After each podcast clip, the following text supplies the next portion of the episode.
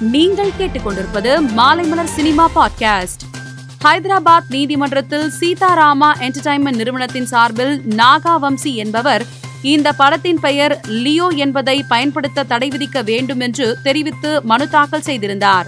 இது தொடர்பான விசாரணை இன்று நடைபெற்றது.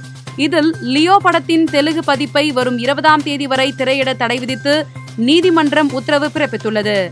லோகேஷ் கனகராஜ் தலைமையில் பத்து பேர் கொண்ட படக்குழுவினர் இன்று ராமேஸ்வரம் ராமநாத சுவாமி கோவிலுக்கு வருகை தந்து லியோ படத்தின் வெற்றிக்காக சிறப்பு பிரார்த்தனை நடத்தினர்.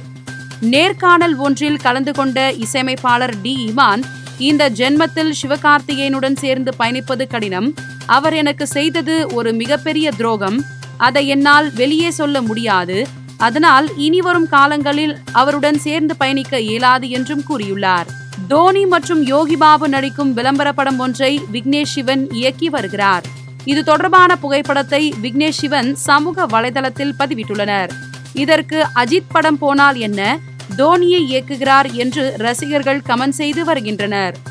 வேலூர் ஸ்ரீபுரம் தங்க கோவிலுக்கு பிரபல நடிகை ஸ்னேகா அவரது கணவர் பிரசனா மற்றும் அவரது குடும்பத்தினருடன் வந்து சாமி தரிசனம் செய்தார்.